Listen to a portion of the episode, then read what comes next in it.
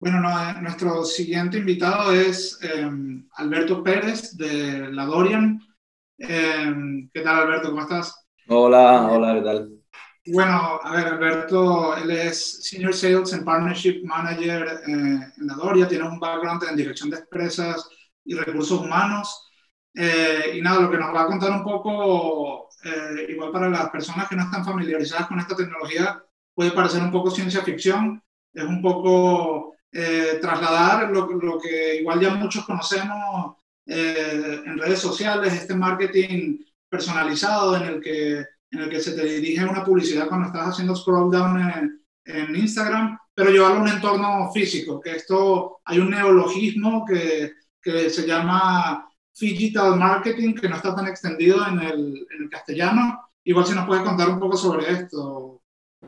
Bueno, Rich, eh, gracias eh, por, por eh, darme la oportunidad de hablar de este tema tan, tan fantástico. Estaba escuchando a, los anteriores ponentes, realmente todo lo que comentaba Oscar es un poco también lo que analizamos nosotros, ¿de acuerdo?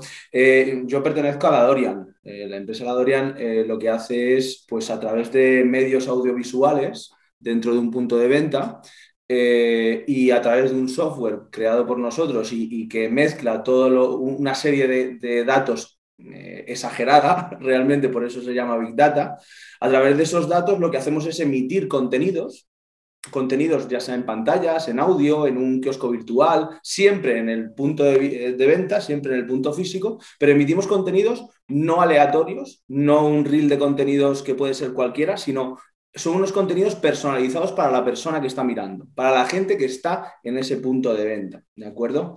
Entonces, claro, cuando los, los eh, contenidos eh, se personalizan, ese impacto es mucho mayor, ¿de acuerdo? Estamos de acuerdo en que si yo veo algo que me interesa en una pantalla cuando estoy en el punto físico porque me encantan las croquetas y el sistema ha identificado que las croquetas me encantan a mí, que soy una persona de 39 años, pues eh, van a tener un impacto. Pero en cambio, a mí no me gusta, no sé, los, eh, la carne, entonces si me ponen en, una pantalla la carne, no me va a impactar, por lo tanto no va a tener un, impacto real en la venta, en ese punto de venta. ¿no? Entonces lo que nosotros hacemos es, definitivamente, es convertir los datos en incrementos de ventas, personalizando mensajes a cada persona. ¿De acuerdo?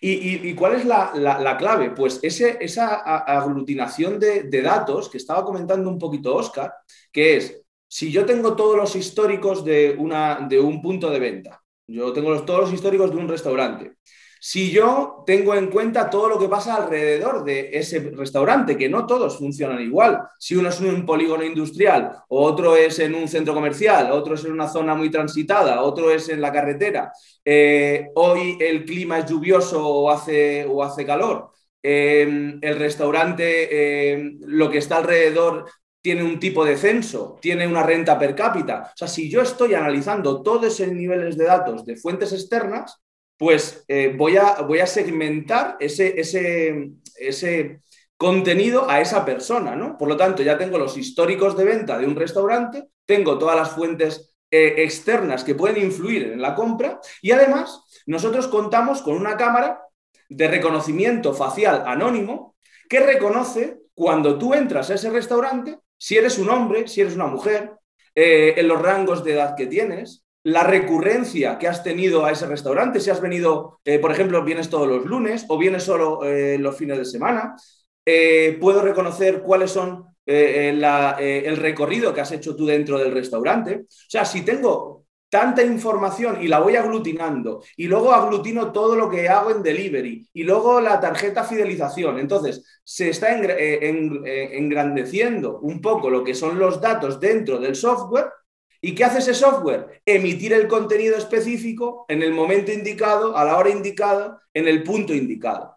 Y eso es un poco lo que decías tú, ¿no? Es eh, las, las, cookies del de, el e-commerce, pues llevado al punto físico. Eso es.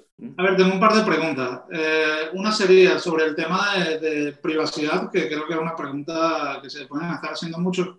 Eh, ¿Cómo es eso que, que reconoce que volví? ¿Cómo se maneja esto? Y la otra sería, ¿cómo reconoce, por ejemplo, una cámara que a mí no me conoce de nada, que yo soy una persona de croquetas y no de lechuga, por ejemplo? Bueno, Eh, pues a la primera pregunta, que es, eh, bueno, es una pregunta que, está siempre sobre la mesa, ¿de acuerdo? Nosotros con las cámaras no reconocemos a la persona y no la llamamos Alberto Pérez o no la llamamos a Oscar Viñas, sino que nosotros parametrizamos su cara y lo llevamos a unos códigos que tienen una serie de eh, datos. tú serías pues el X2324, que eres un hombre de 20 años que ha venido tres veces, que eh, vienes siempre con un niño o vienes en familia, etcétera, etcétera, etcétera. Pero yo eso, no lo convierto en que tú eres Rich Ace Taster. ¿De acuerdo?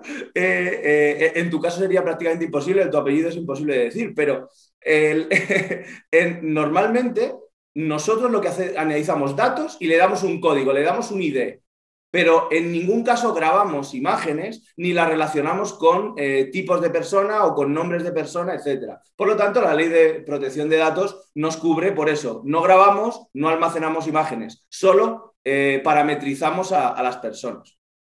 Y luego en la segunda pregunta que me dices, yo puedo identificar a tiempo real, puedo combinar los datos que yo tengo del ticketing con esa persona que ha ido y ha comprado eso, ¿de acuerdo? O sea que ha pedido eh, tal, o lo puedo hacer por probabilidades.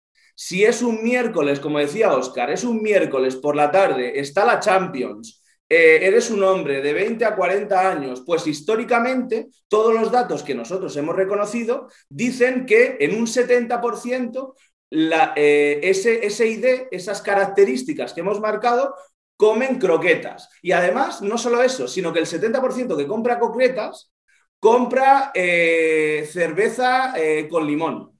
Por lo tanto, puedo prever, puedo predecir qué tiene que salir en las imágenes para que impacte directamente a esa persona y que esa persona tenga una campaña conjunta donde la croqueta y la, y la cerveza venda más. Por lo tanto, nuestra especialidad, como te decía antes, es convertimos todos esos datos en ventas y estamos haciendo medias de un 30% más de incremento de ventas en cada uno de los puntos físicos. Luego, en una conversación que tuvimos, me comentaste también que, esto se podría usar como, como para, para, diseñar experiencias, ¿no? No solamente para incrementar ventas, sino, por ejemplo, alguien que está en un restaurante de lujo, le aparece una imagen que, que resuena en esa persona, lo que le, aporta valor a la experiencia, ¿no? Totalmente. Hablamos un día porque, eh, porque decíamos, bueno, pero, pero vuestros servicios, me preguntabas, eh, son para la taberna típica, para el, mar de, para el bar de menú, para el restaurante de lujo. Y yo te dije, pues es que el Big Data se aplica a todo.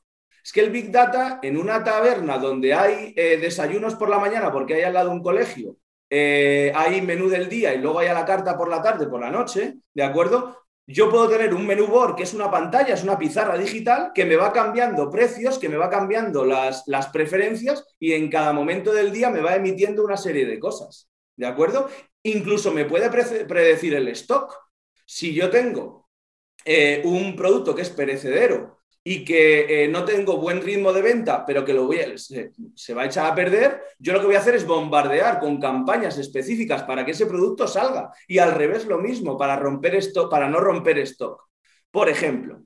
Pero eh, luego hay un restaurante que puede tener unas pantallas que me dicen pues que está fuera de carta, lo, de, la compra del día, eh, cómo, se hace la, comida dentro de mi cocina, si es bio, si, la sostenibilidad, eh, productos de kilómetro cero, mejora los... podemos mejorar los momentos de espera eh, con emisiones de, pues no sé, de cosas eh, eh, fantásticas. Puedo emitir eh, un sabías que, no sé, la temporada del bacalao es en, en, febrero y en marzo. O sea, puedo dar información también al cliente. Y no es que lo esté convirtiendo en ventas. Al principio lo convierto en ventas, luego estoy mejorando esos tiempos de espera de la persona o incluso entreteniendo.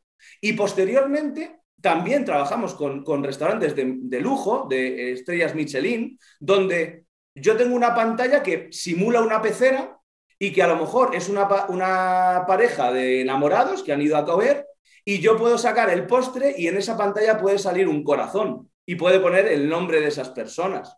O puedes haber una niña y desde un unicornio, pues darle un beso a la niña y regalarle un postre. Eh, puedo hacer eh, que el Big Data funcione en el bar más pequeño o en el restaurante más caro. De hecho, lo tenemos implementado en, en todos ellos. Cadenas, etcétera. A ver, y una última pregunta para ir cerrando. Eh, ¿Estos contenidos cómo se generan? ¿Quién los genera? ¿Los genera el restaurante? ¿Los generáis vosotros? Pues ahí hay, ahí hay un mix, ¿no? Nosotros, eh, nosotros nacemos hace eh, ya varios años como gestores de contenido, como creadores de contenido.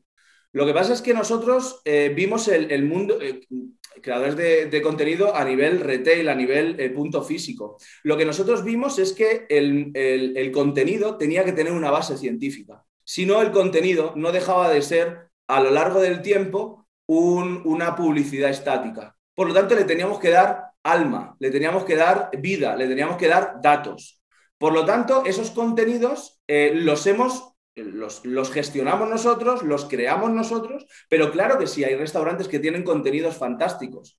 Hay cadenas de restaurante que nos dan una publicidad y unos, y unos elementos increíbles. Vamos a hacer un mix creamos contenidos para ellos, les hacemos logotipos, les hacemos cosas.